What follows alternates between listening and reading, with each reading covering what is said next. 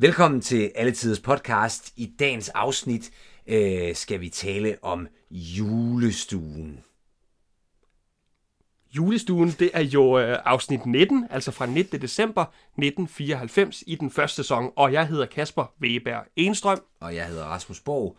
Og afsnittet i dag starter jo med en lidt romantisk anlagt birder, der går og pynter, eller ikke pynter op, dækker morgenbord, lidt lækkert morgenbord med rød du, mens han nynner.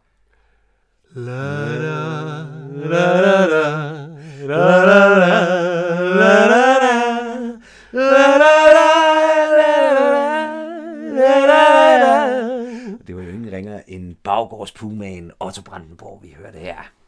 To lys på et bord.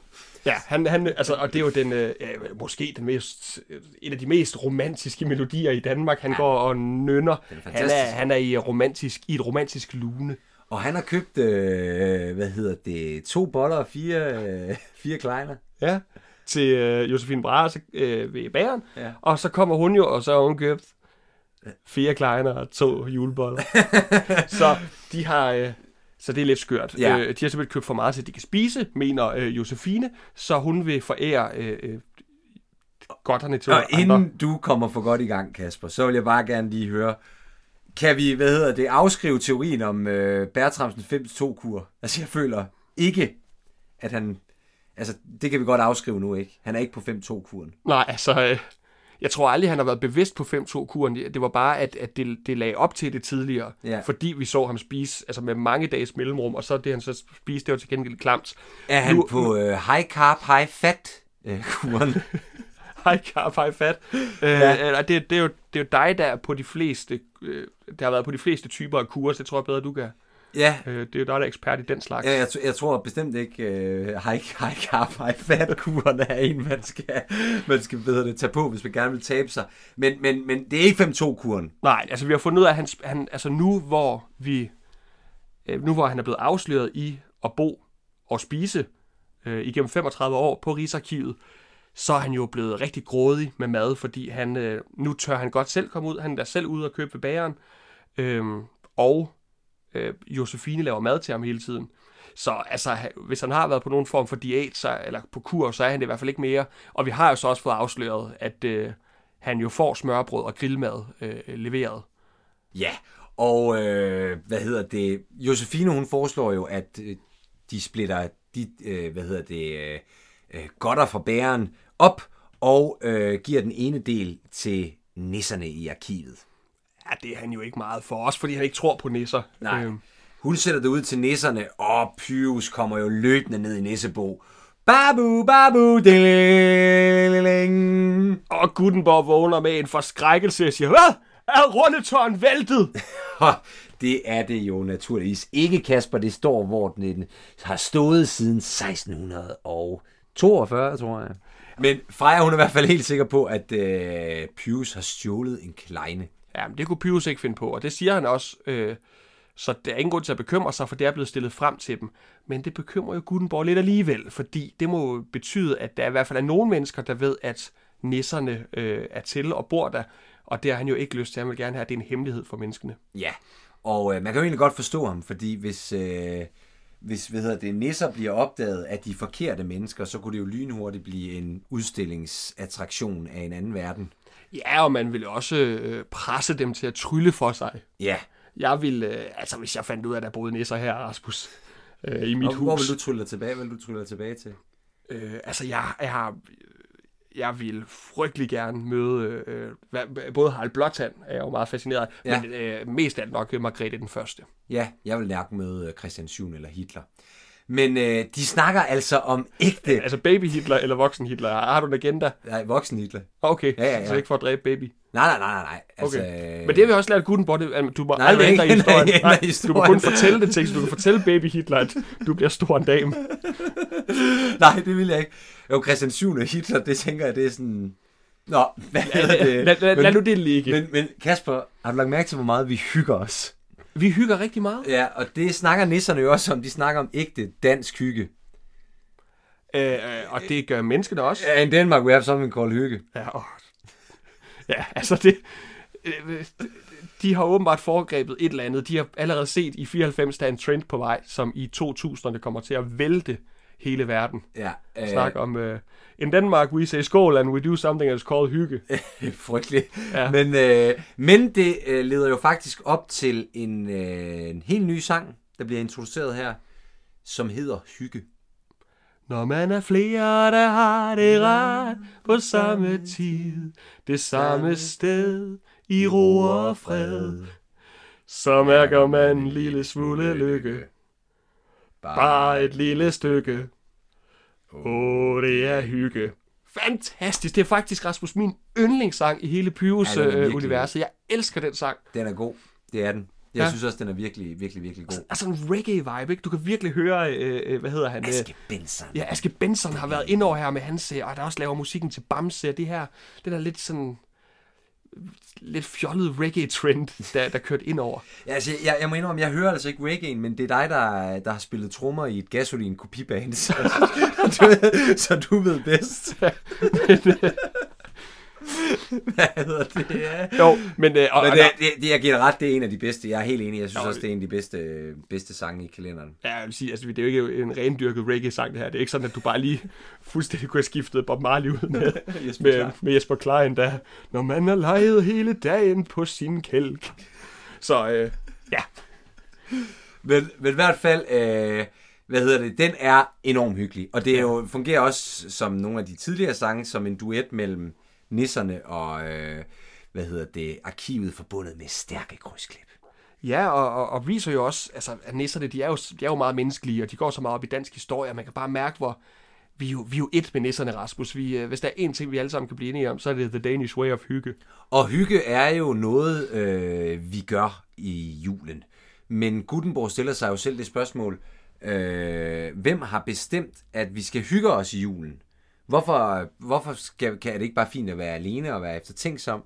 Og for at finde svar på det, så skal de besøge ingen ringer end måske Danmark eller Norges aller kendteste forfatter, Ludvig Holberg. Han er i hvert fald deroppe af, og det er i hvert fald en af de mest betydningsfulde forfattere, der har skrevet nogle, øh, altså af de mest, absolut mest spillede forestillinger, de mest spillede komedier i Danmark på teater, igen og igen og igen og igen. ved. Altså lige nu er det Jean de France på Grønnegårdsteateret. Altså, det fortsætter. er en af mine faktisk helt oprigtige øh, øh, favoritforestillinger i Rasmus Montanus. Jeg elsker Ja, den er fed. den forestilling, eller Ja. det, det manuskript. Øh, Hjemme Men- på bjerget, Men skal, skal vi lige forklare lytterne, hvorfor er det, at øh, Holbergs øh, mest berømte komedier stadigvæk kan spilles i dag? Det har jo noget nok at gøre med sådan lidt den der morale, der er i historien. Altså man kan godt fornemme noget oplysningstidsidealer i dem på en eller anden måde. Altså folket skal oplyses, ej blot til lyst. Ja, og- og, så er det jo de her øh, eviggyldige typer, som al, altid har været der, og altid vil være der. Det er jo lidt det samme, tænker med nogle af de her komedier, der bare ikke vil dø, som med øh, med H.C. Andersen, Kejserens nye klæder, den bliver jo hele tiden, der, der snakker vi meget om i forhold til kunst, og det er Kejserens nye klæder osv. osv. Og det er jo lidt det samme her. Nu snakker jeg om Erasmus Montanus. Mm. Den kom jo op for, øh, for nylig. Nu er det ikke, fordi det her øh, skal blive alt for politisk, men øh, hvor vores justitsminister, Nick Hækkerup, ville jo gerne tale for, at vi skulle have meget mere øh, øh, overvågning i Danmark. Mm. Og hans argument er, at, øh, at vi er meget friere, når vi føler os trygge, og overvågning giver tryghed, ergo giver mere overvågning, mere frihed. Og der blev han jo drillet rigtig meget af mange, der sagde, ja, og ergo er lillemor en sten. og det er jo på grund af Rasmus Montanus, ja. den her øh, opblæste nar, der kommer hjem til sine Han snusfornuftige... studerede, øh, på universitetet. han har studeret på universitetet, han er blevet akademiker, han kommer hjem og vil blære sig med alt, hvad han overhovedet kan øh, over for sin jævne familie. Og der vil han gerne øh, vise, hvor god han er blevet til at argumentere, og så siger han, at øh, en sten kan ikke flyve, lillemor kan ikke flyve, ergo er lillemor en sten, og lillemor begynder at græde, fordi det, hun er så forfærdet over, at hun er en sten. Ja. øh, så, så det er bare for at sige den her, øh, nu vil jeg ikke, nu vil jeg hverken sige godt eller skidt, fordi det er ikke, det er ikke sådan, det skal være om vores øh, justitsminister, men han blev drillet rigtig meget for at lave sådan en rigtig Rasmus Montanus øh, øh, argument, så det er jo noget, der stadig bliver taget op i dag. Ja, ja, og det er jo fantastisk. Altså, øh, og jeg, jeg tror, mit, mit, øh, en af mine yndlingsstykker er jo, hvad hedder det, Jean de France. Altså, det her med, at man gerne vil, altså, at man tror, at græsset er grønnere på den anden, anden side, ikke? Altså, vi har den her karakter, som, som er fuldstændig besat af Frankrig, og det er det eneste, der fungerer. Altså nærmest prøver at, hvad hedder sådan noget, francificere hele hans omgangskreds, og det er det, det er det eneste fine, der er, indtil han jo så finder ud. Der er jo altid en morale, at det så går ilde op for de her hovedkarakterer, eller de i hvert fald lærer, øh, eller de ser den større sammenhæng. Ja, Som i Rasmus Montanus, der jo også ender med at, at undskylde for det, han har gjort, og endelig blive gift med hans gamle barndomskæreste. at blive den jævne mand, han, Ja. øh, han var født som. Men, øhm, Men han har også skrevet epister, Ludvig Holberg. Bare lige for lige at afslutte. Ja, ja. Øh, han har skrevet meget. Han har også skrevet his, altså historiebøger og alt muligt meget forskelligt. jura har han ja. også beskæftiget sig meget med. Ja. Han er jo en oplysningsmand. Han vil gerne have altså, videnskaben adskilt fra religionen og, og mere ud til folket. Vi er jo i 1700-tallet, altså som er oplysningstiden.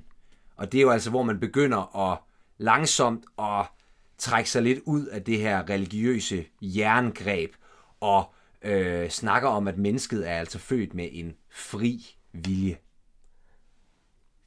Som jo også præger, øh, hvad skal man sige, de forskellige regerings øh, hvad hedder det, former, der er i, i Europa på det her tidspunkt. Altså oplysningstiden ender jo øh, faktisk med øh, det franske kongehus endeligt i forbindelse med øh, stormen på Bastillen og den efterfølgende henrettelse i hvad, 1790'erne af kongeparet. Ja, man begynder at snakke, altså det her med fri presse, der begynder at komme at blive presset frem her. Altså det er det her med igen, altså viden, oplysning ud til folket.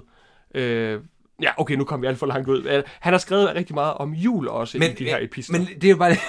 Okay, kør videre, kør videre. Ja, det jeg bare vil sige, det er jo også det der med, at hvis man, som Bertramsen siger, hvis man vil vide noget om jul, så skal vi kigge i hans epister eller komedier. Øh, han nævner julestuen. Øh, eller epister, fordi at han revser jo hvad hedder det, datidens traditioner, Ludvig Holberg. Det er han jo fantastisk til. Altså, episterne er sådan lidt ligesom essays, hvor han sådan lige kommenterer på nu, nutidens, den tids nutids trends og sådan nogle ting. Men Bertramsen vil gerne kigge i julestuen fra, jeg tror den er fra 1724, hvor, ja, du har, du har læst julestuen. nej, nej. det har jeg heller Det må ikke. jeg indrømme, jeg ikke har. Men det er i hvert fald et stykke, der handler om, øh, hvad hedder det, hedder han Jeronimus, eller et eller andet, der, er noget i den stil, ja. et eller andet, der ikke vil, hvad hedder det, der hader de her juleskikke, øh, der er på det her tidspunkt. ja. Og ender med at blive klogere til sidst og, og holde øh, julearrangement. Igen, jeg har ikke læst det, Nej, nu, og jeg et kender heller ikke handlingen. øh, Et eller andet den stil. Øhm, og hvad hedder det? Ja, først så, øh, nu, lige, vi noterer jo kronologisk, øh, Bertramsen, Biver Bertramsen har bestilt en mikrobølgeovn og inviterer Josefine på date i aften. Han giver hende fri, hun får lige tre timer at gå hjem på, og så skal hun ellers lige, øh, så hun kan komme hjem og pudre næsen, og så tilbage på, øh, på date. Øh, Bare lige så den. Og så tilbage til nisserne, som er klar til at trylle sig ind i, øh, eller hjem til Holberg. Ja, og Gutenborg, han advarer jo lige øh, Pius og Freja om, at nu skal de, øh, hvad hedder det, være lidt forsigtige, fordi Gutenborg, eller Suderborg Holberg, er en meget, meget lært og fin mand. Det kan godt være, at han skriver komedier, men der er altid en dybere mening med dem, også som vi lige har været inde på. Og han er en meget alvorlig mand. Ja, Og det får vi jo syn for sagen, fordi vi faktisk klipper tilbage i historien, før nisserne bliver tryllet derhen. Jeg tror faktisk, det er første gang. Og der ser vi jo øh, Ludvig Holberg i form af Henning Jensen. den fantastiske Henning Jensen. Det kan vi lige snakke det om er jo senere. Anthony Hopkins på dansk. Det, er det en ting, man siger? Nej, men Eller er det noget, han- du lige... Øh... Ja, det er jo noget, han Ja. ligner jo faktisk en Nå, men, jeg, jeg, jeg, jeg er fuldstændig enig. Altså en virkelig- jeg tænker, om det var en... dyb karakterskuespiller. Ja. Nå, øh, Så, som sidder og, øh, på det her tidspunkt, og han skaber sig, han tuder og råber, og han tænker, sætter sig. Nej, han falder i stolen. Og så tænker man, hvad, hvad er det for noget? Og så lige pludselig så bryder han ud i, i latter, fordi Ja. ja. det viser sig, at det er fordi, han er ved at skrive en af sine komedier, og der er han så medrevet, at han selv spiller rollerne, som han skriver dem. Og igen, en fin green screen eller blue screen. Der er her, vi kommer ind i en eller anden stue med nogle, hvad hedder det, det ligner sådan en, ikke kalkmalerier, men det ligner sådan, hvad hedder det, koverstik, der sådan er hængt op ind i den der stue. Nå, det lader jeg faktisk ikke mærke til. Jeg lagde bare mærke til, at der var et, øh, et vindue med udsigt ud over København. Ja, nej, men jeg, jeg synes i hvert fald, at den fungerer. Ja, også, det fordi gør der er den også rekvisitter med og sådan nogle ting. Øhm, men de, øh, hvad hedder det, giver jo Holberg et lille chok, og det viser sig, at han er ved at skrive om den politiske kandestøber, som... Nej, snakker, den snakker vi ikke om, vi snakker om Rasmus Montanus, men om den politiske kandestøber, Mm. øh, som nok, hvis nok er fra 1722-1723. Altså her fortæller han jo bare, jeg er ved at skrive en komedie, den handler om en øh, kandestøber, som øh, øh, bliver, som begynder at tale politik, jeg vil gøre sig klog på politik. Mm. Øh, han ved ikke, hvad han skal kalde den endnu. Øh, og, og der er Gutenborg den, altså øh, undskyld mig, men øh, kom nu, Gud. Altså han bliver ved med at prædike, at man må aldrig ændre på historien, og man må endelig ikke dit og dat, men så kommer lige ind og væsker ham, at han burde kalde den den politiske kandestøber. Og det er jo så det, den kommer til at hedde. Altså jeg synes, han spiller ind på alle historiske personer, hver gang han møder dem, og advarer dem mod, nu skal du ikke hænge ud med ham der, som ender med at slå dig ihjel. Nu skal du passe på dit øje, fordi du skal til at i krig, hvor, du, hvor vi ved, du mister øjet. Han, øh, øh han giver tilnavnet Tviskæg til Svend Tviskæg. Han, han bliver ved med at blande sig. Men heldigvis, så, så er det jo ikke dem alle sammen, der lytter. Christian Fjer lyttede jo for eksempel ikke på ham. Nej, det er rigtigt. han, var, han var ligeglad, men det er rigtigt. Det er, men øh, lige inden vi kommer til at gå for meget ind i scenen, så skal vi jo lige introducere Henning Jensen ordentligt. Altså, øh, Henning Jensen, still going strong, spiller med i... Øh, han er jo faktisk øh, blevet genforenet med Martin Mirinar i den nye Booster-film. Ja, som Martin Mirinar har øh, instrueret. Som, ja. Jeg ved faktisk ikke, hvad han spiller, for jeg har ikke set den endnu. Men han er i hvert fald med. Jeg tror, han spiller hans bedste far, eller sådan, sådan et eller andet. Oh, pas, det tør jeg ikke helt sige, men øh, der er i hvert fald en smuk genforening der. Men Henning Jensen er jo... Øh, han stråler jo bare hver gang, han er på skærmen. Han er fantastisk. Øh, Sikke en stemme.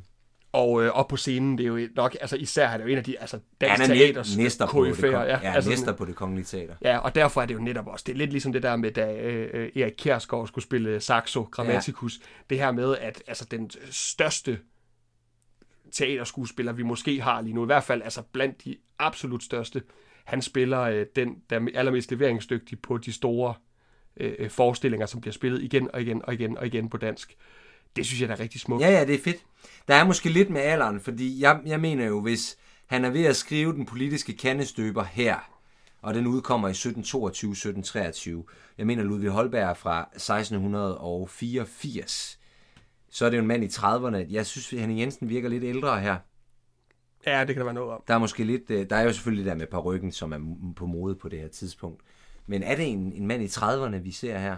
Nej, det er det ikke. Altså, det, det er det bestemt ikke. Nej. Det er en, øh, ja, en, en, en mand med mange vintre på banen. Men i hvert fald, Henning Jensen spiller... Øh, øh, altså, nu skal vi ikke rate endnu, men, men han ligger meget, meget højt på min liste også. Ja. Altså, øh, han er altså op og konkurrerer med Christian 4. Jens Hocking lige nu. Ja, nu så skal vi ikke øh, nå for Nej, men hvor ja. man tænker, jeg, jeg tror, vi befinder os lige nu, Kasper, i 1720'erne, fordi at det, hvis den politiske kandestøber er ved at blive skrevet, og den har premiere i 1722, 23 og så videre, så må vi ligge der omkring. Mm. Og det er jo øh, Frederik den 4., som er konge på det her tidspunkt.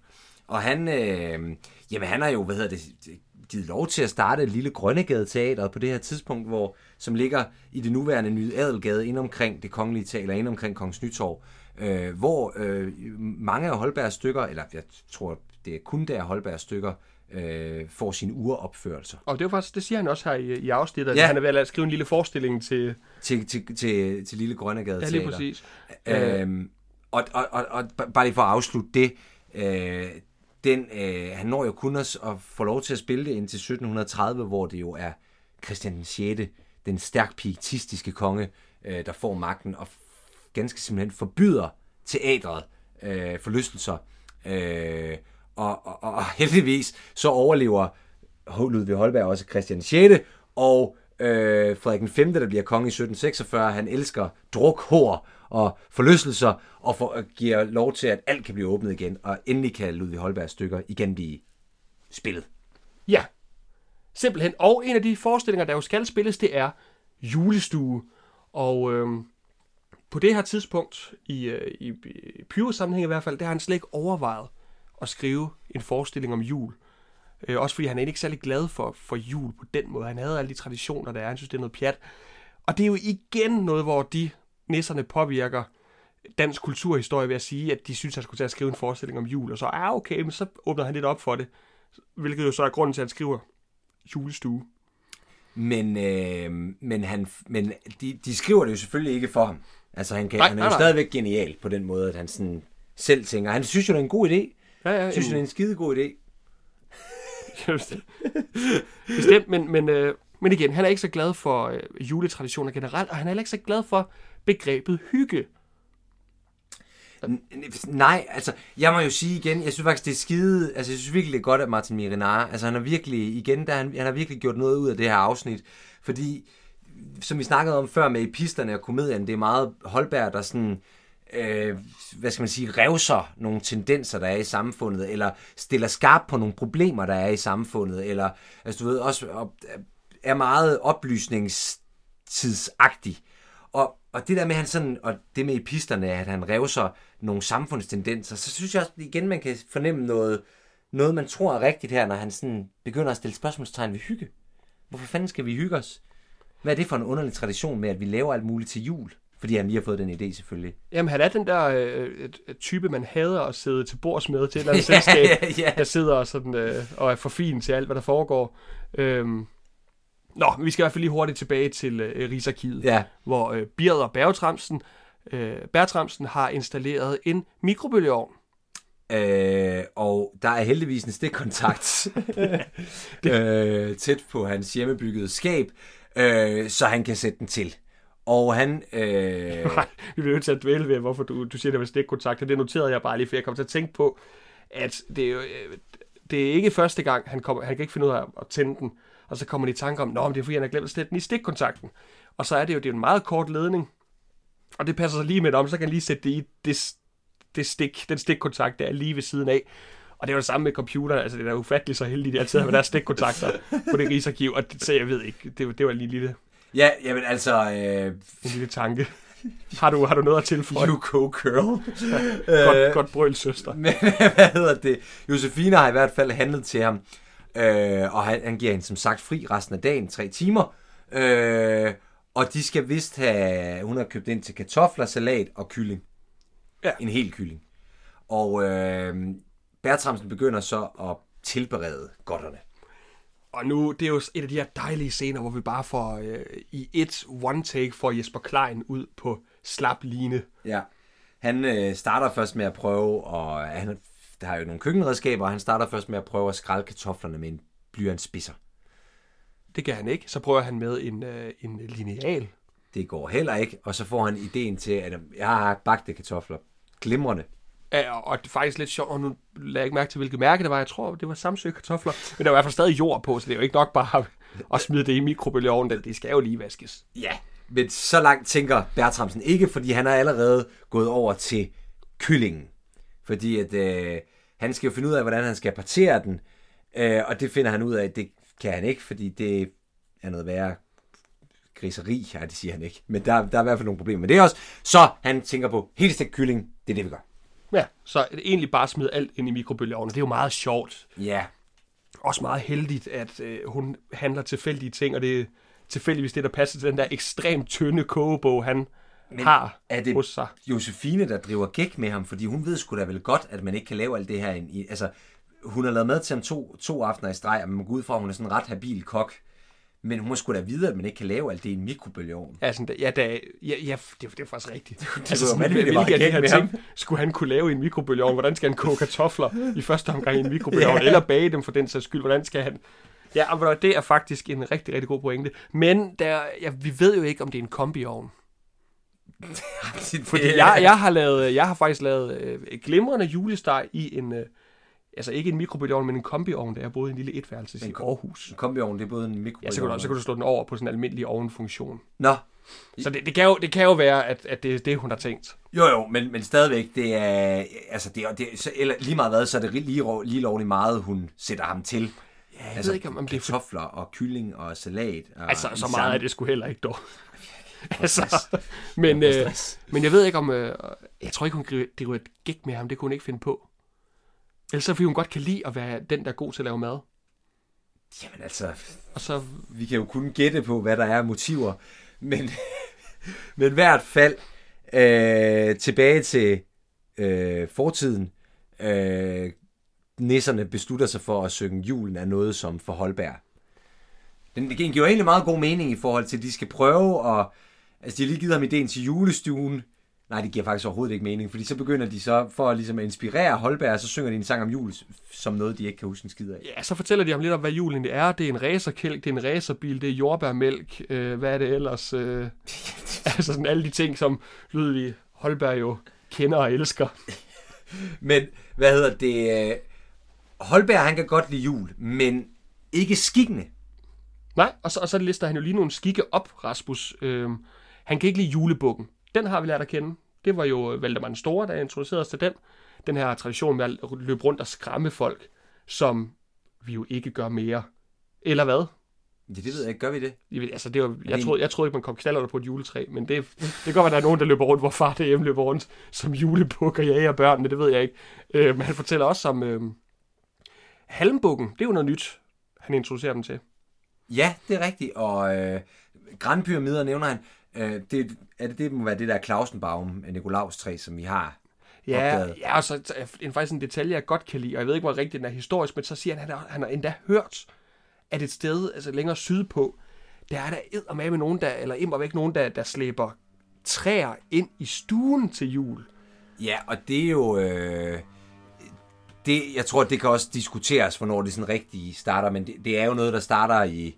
Altså sådan øh, helt alvorligt i sådan meget fine hjem i, slu, i København i slutningen af 1800-tallet, hvor det sådan langsomt begynder at blive en tradition. Altså, og har det jo fra Tyskland. Ja, så har det kan det jo godt Tyskland. være, altså, jeg synes bare, det er en sjov måde at gøre det på, i stedet for bare at fortælle, så det er sådan, at han har hørt.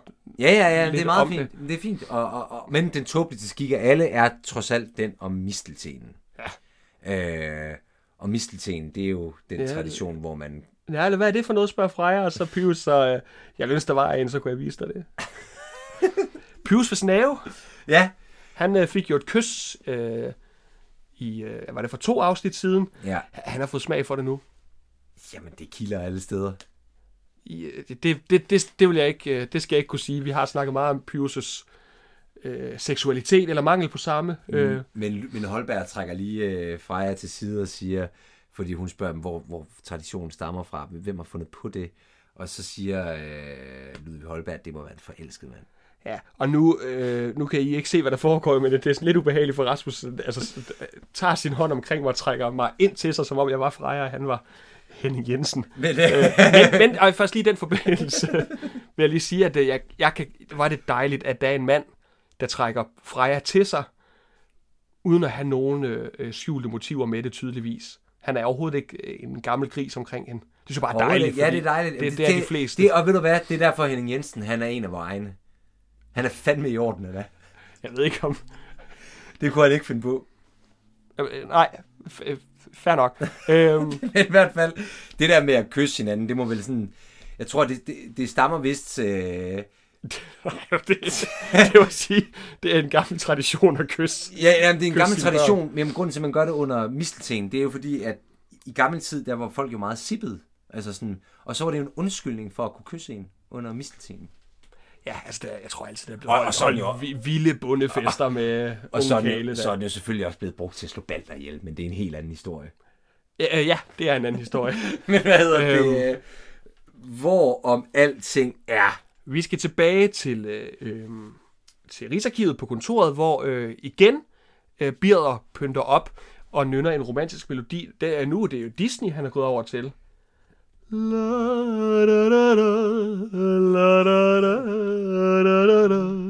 Som de kalder Bella Notte. Og hvem kommer ind? Jamen, jeg sidder får to helt tårer i øjnene. Altså, Over, øh, over min sang, eller? nej, nej for helvede. over, over Josefines entré. Ja, øh, Janne Bol øh, kommer ind. Jamen, altså, ja, ja, du, Jeg sidder og leger lidt med tanken, kunne hun have spillet uh, Rose i Titanic, i stedet for Kate Winslet?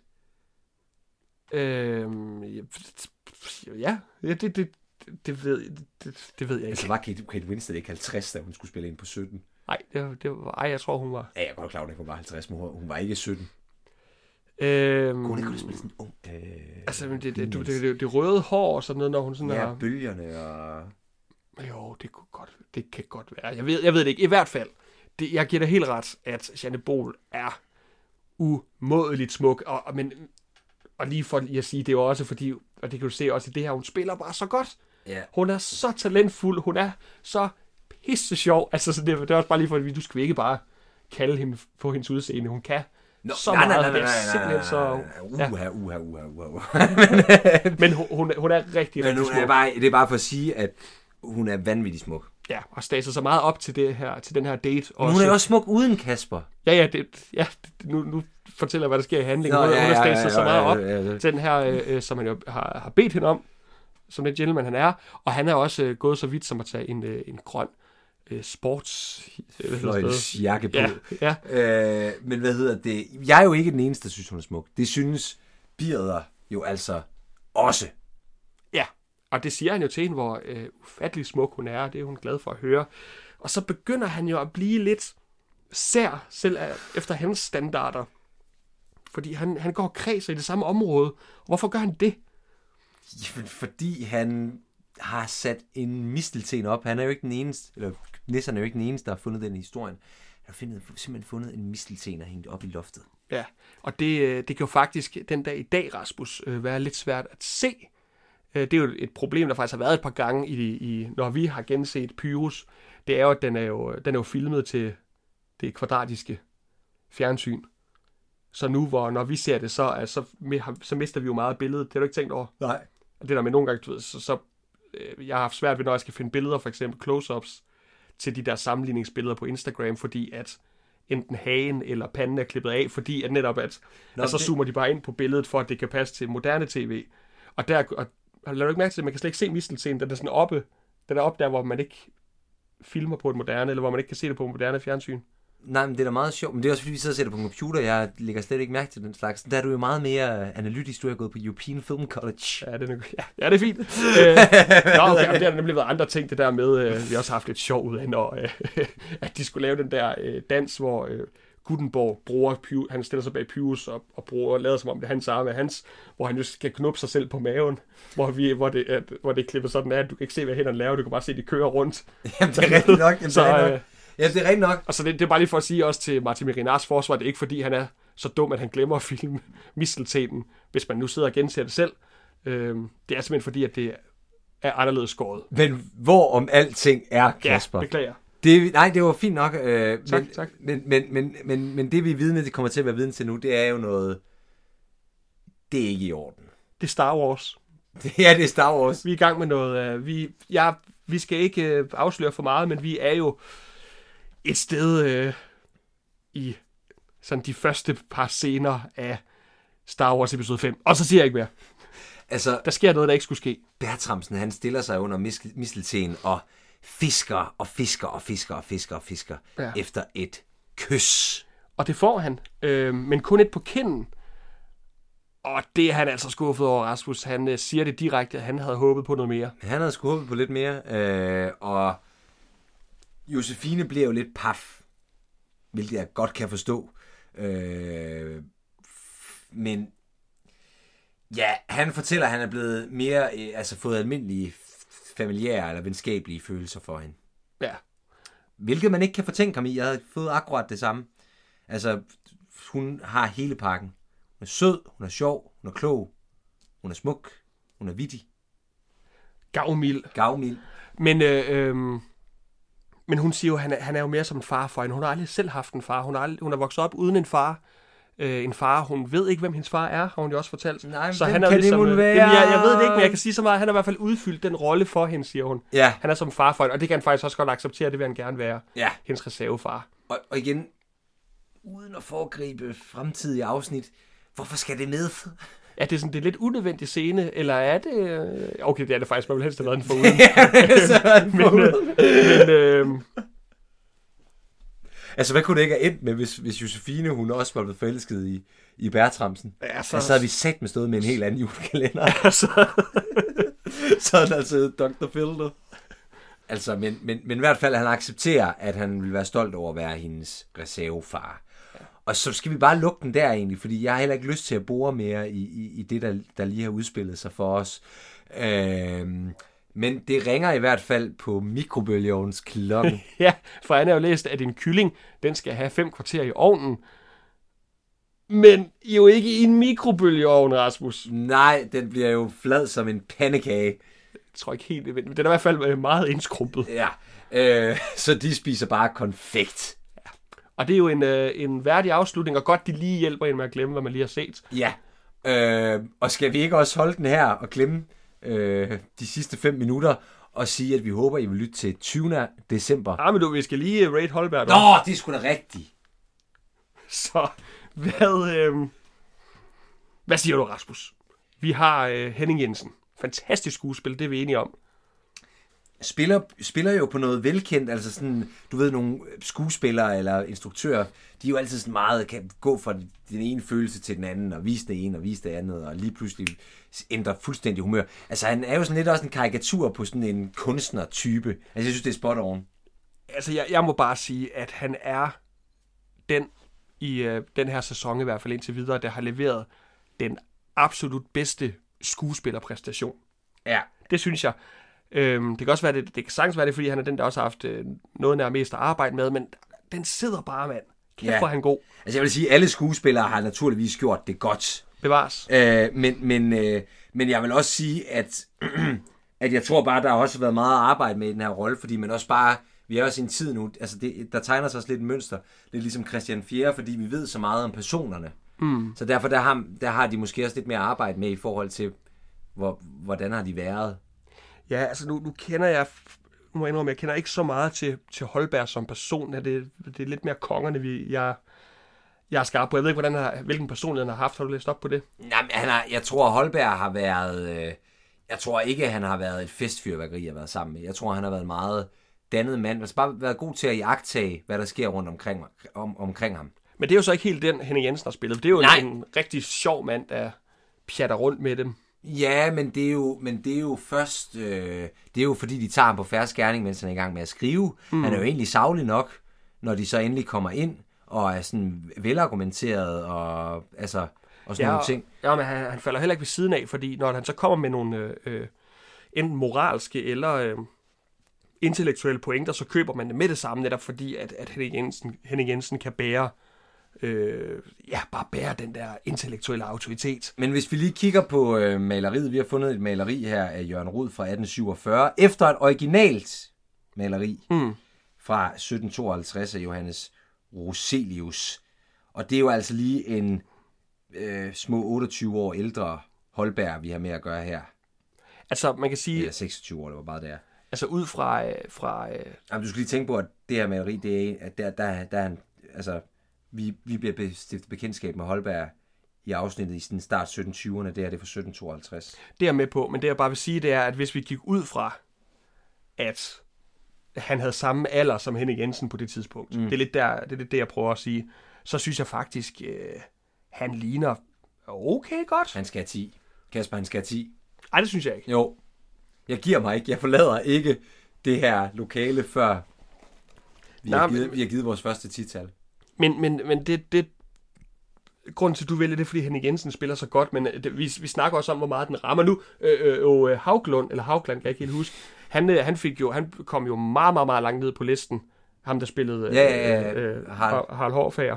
Øhm, fordi at der var nogle historiske fejl i de ting, der blev præsenteret omkring ham. Altså, det, vi skal også, det, er jo, det er jo ikke kun skuespillerens præstation, det er jo sådan hele præsentationen af personen. Jeg, jeg, jeg, jeg, synes ikke, vi er oppe på en tier. Også fordi vi er lidt i tvivl om, om han overhovedet øh, opfører sig som Holberg ville, og, og der er noget med perioderne, der er noget med alderen, der er helt ved siden af. Så på den baggrund synes jeg altså ikke, vi kan give topkarakter. Slet Så ikke, kan vi vi aldrig give topkarakter, hvis vi ikke, fordi vi ved jo ikke med 110% sikkerhed, hvordan de har været. Nå, men vi kan for eksempel sige der med, at han skulle forestille at være cirka 30 lige nu, og det er det oh. tydeligvis ikke. 9,5.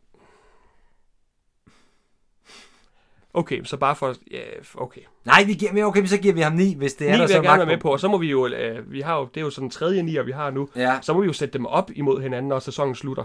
ja. Og, og finde en, en, en vinder, der får lov til at gå op og være en tier. Okay. Skal vi gøre det? Ja, jamen... Øh... Og det kan være, der kommer flere øh, nier. Det kan også være, der kommer en tier. Ja, jamen, jamen, det er fint. Men det var i hvert fald mit favoritafsnit i hele serien, faktisk. Af alle Ja, jeg synes, sæsoner, det er ja. knusende godt. Men også fordi, den- den har det der gris i slutningen, som jeg både vemmes ved, men også øh, knus elsker. Altså, vi kommer mange følelser igennem, og der er meget, der, der resonerer stadig i dag. Netop, de snakker om uh, The Danish Way of Hygge. Og så vil jeg også bare sige, at øh, 1700-tallet er generelt øh, sådan en af mine favorit historiske perioder, fordi der var, det var sådan, altså det er rent gagak. Altså det er sådan, hvis du vil se noget sindssygt, så skal du bare kigge i 1700-tallet. Det kan I tage med derude. Og, og, og, og, og, og tænk, at øh, noget fra den her periode stadigvæk er evigt aktuelt, som vi ser i Holbergs komedier den dag i dag. Ah, men vi er simpelthen så enige i det her afsnit, Rasmus, her til sidst i hvert fald. Det er dejligt. Og uden at afsløre for meget, så skal vi i næste afsnit stifte bekendtskab med en anden meget, meget, meget, meget, meget, meget berømt dansk forfatter. Men øh, mere om det i næste afsnit, som hedder Eventyr